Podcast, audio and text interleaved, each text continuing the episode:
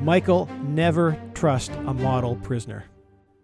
Why not, Ed? Why not? model prisoners. The model prisoners are always the ones. They're always the ones that screw you. Maybe if they're like super genius criminals, like super science criminals, even if they're on their best behavior, it's probably because they're trying to manipulate you. Like I think there are model prisoners that you probably could trust, but not ones who are capable of of, of engineering genius. Well, especially if you're if you and, and if they are, let's say you have an engineering genius in your prison. Mm-hmm. And you decide, you know what, this guy is such a model prisoner. We need to give this guy something. Why don't you put him in charge of like the library, or maybe put him in charge of like um, I don't know, overseeing the basketball games, but don't put him in charge of the machine shop where he can use his mechanical genius to recreate his like terror crimes attacks. You, think that you know you probably like it, it had to cross their minds, and so either they just they trust that he's he's turned over a new leaf in prison and won't try to create a machine to help him escape the prison, or they're gonna have someone watching him, somebody somebody with the ability to understand um, what he might be doing with the equipment. So if he's if he kind of starts to veer off and start to build something that might he might be able to use to say in this case fly away from prison, um, they would jump in and say, "Whoa, whoa, whoa! You're you're you're actually not not just fixing the laundry machine here. You're you're building something that that uh, is is is is disallowed because we don't want you to to use it to escape or to build a gun and shoot us." But yeah. They did nothing in this case. They did neither of that in this case. And, and, and, I'll give you number three. Is that okay? You have this model prisoner who up in his previous life as a criminal, developed a flying device that was flying around New York City.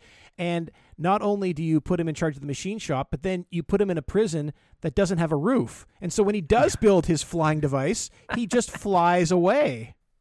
Yeah, and so so for our listeners, we're we're obviously talking about the vulture, which you everyone's heard um, escape from prison, and it's it's so mind-boggling that the prison officials would first of all let this happen again because this isn't the first super criminal, super science criminal who's been able to escape from jail. And secondly, when you it, the vulture's uh, activities were well known. I mean, he was able to fashion a personal flying device that you could probably hide under a, uh, a trench coat or, like in this case, prison garments, like uh, bulky prison garments. I mean, it's it's pretty pretty obvious what he what his plan was going to be. Yeah, and, and so anyway, he he he he, just, he escaped. He used the same M.O. the, the the wizard did before him, um, and uh, it, it's interesting. Like we we have talked about on this show about people like the Vanisher who has the have the mm-hmm. ability mm-hmm. to teleport, and it's a natural ability that seems to be intrinsic inside him, or the Molecule Man who can change the molecules of anything, including jail cells. And I, we, I don't know how you would hold these people, but when someone's superpowers are reliant on a device, all you have to do is not allow them to get access to things that allow them to build devices. Yeah, yeah, exactly. So here they, they they let that happen and we have now we have another super criminal escape. And as i guess as per his his his plan from before he used his ability this you know this this amazing flying to personal flying device to you know to commit robberies in in new york city. And fortunately yet again spider-man was able to um to take him down. Yeah, so yeah, so he was ta- was taken out by Spider-Man. I think what's interesting about this particular takedown is the Vulture decided to steal the um, the payroll from from the Daily Bugle. The Daily Bugle is a newspaper again that we've talked about on here before that seems to be very very anti Spider-Man. Uh, maybe the Vulture thought that if he went after the Daily Bugle, Spider-Man would leave him alone because da- Spider-Man doesn't care if the Daily Bugle goes under. Yeah, but but it also looked like the like the vulture from what all the, the reporting that we've seen was ready for Spider-Man because he was able to like hand Spider-Man his butt, right? Like he was able to defeat him um, which led to like a, humili- a humiliating defeat with Spider-Man. He was able to Spider-Man was able to come out on top later, but um, it would you think that maybe he was uh, maybe he was thinking he was I think he was planning to run into Spider-Man at some point yeah, he planned I, for I, it, or maybe maybe yeah, he's so, countermeasured. I, I, think hey, let, us go through the order. So I think I think this is a, this is important with the, the, the timeline here of what happened. Is Vulture escapes soon mm-hmm. after escaping, he is it's been st- starts stealing from jewelry store jewelry showrooms. Um, they were chased by police helicopters and so on around the city, but he managed to uh, elude the police he doesn't elude Spider-Man. Spider-Man he battles with Spider-Man on top of the city, um, and he does win. He, he beats Spider-Man. Spider-Man crashes down. People thought that Spider-Man might be might even be dead after his attack fight mm-hmm. with the Vulture. Um, Vulture's still at large. Then the Vulture attacks the Daily Bugle. uh, goes and tries to steal things from the Daily Bugle, and Spider Man kind of like returns to get his revenge, I guess, and uh, Mhm. um, and defeats the Vulture the second time. Yeah, yeah, and um, but I guess then that, that leads to the next question after the defeat is what are they going to do with him? are they going to put him in another another open air prison and let him work in the machine shop? Well, I hope like I, I I would think not. Like it feels like, hey, you can get fool like even the wizard. The wizard escaped from prison twice. The first time he escaped using his model prisoner technique, but the second time he escaped because somebody from the outside basically broke him out. And it feels Yeah. like, hey, now that you've used that model model prisoner like idea, um, I su- like I can't imagine a prison warden is going to let himself get away with that twice. Yeah, and, and the next question I have is at some point, given that these we have these super powered individuals or super people with super suits like the vulture, um, at some point aren't we gonna have to like start considering that there might be you probably don't want to send them to a regular prison because they're either too smart for the prison. Like in this case, even the vulture wasn't even the, even the vulture wasn't the model prisoner. Um, at some point, maybe he would have been able to use his scientific genius to fashion some kind of device to break out. Um, if he's because he's being treated by going to a regular prison like any regular prisoners. And so at some point, are they not going to build a super powered prison and who's going to fund that? Yeah, I yeah, I assume that that's in the plan. Maybe, maybe that's part of the, the Department of Special Affairs that that uh, we've we've heard about. Right. We don't know exactly what they're doing. They seem to be working with superhumans. It feels like um, they found some way to contain the Vanisher. Presumably, they'll con- com- like again. I don't know if someone like the Vulture needs a special prison. All it needs is like a, a, a prison warden with a brain. Well, that's the first step. And then let's talk uh, also, Ed, about what happened um, in the fight.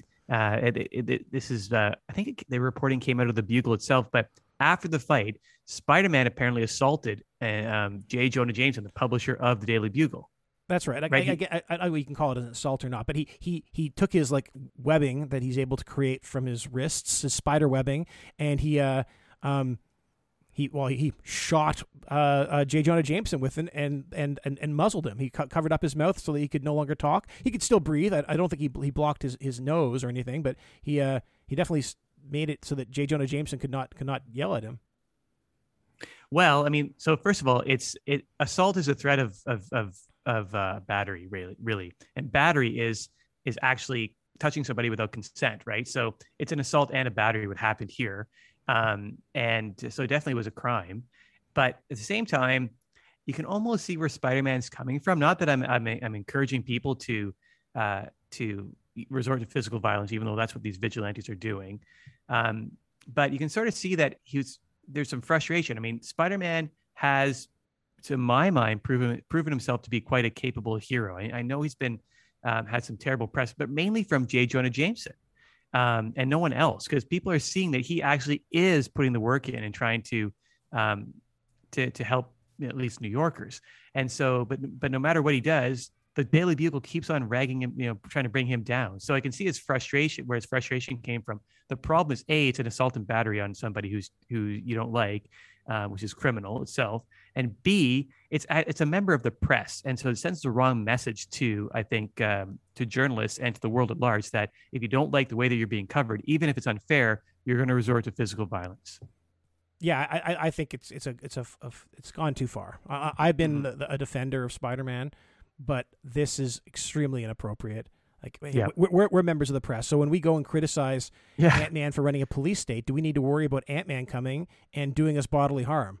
Um, that's it's it's these guys these these people are are hey we call them super right they are super powerful people, and if they get the idea that anytime they get bad press they're allowed to go and um, uh, use their superpowers against those pe- those those members of the press like that that is, even the threat of that is is very dangerous for our society.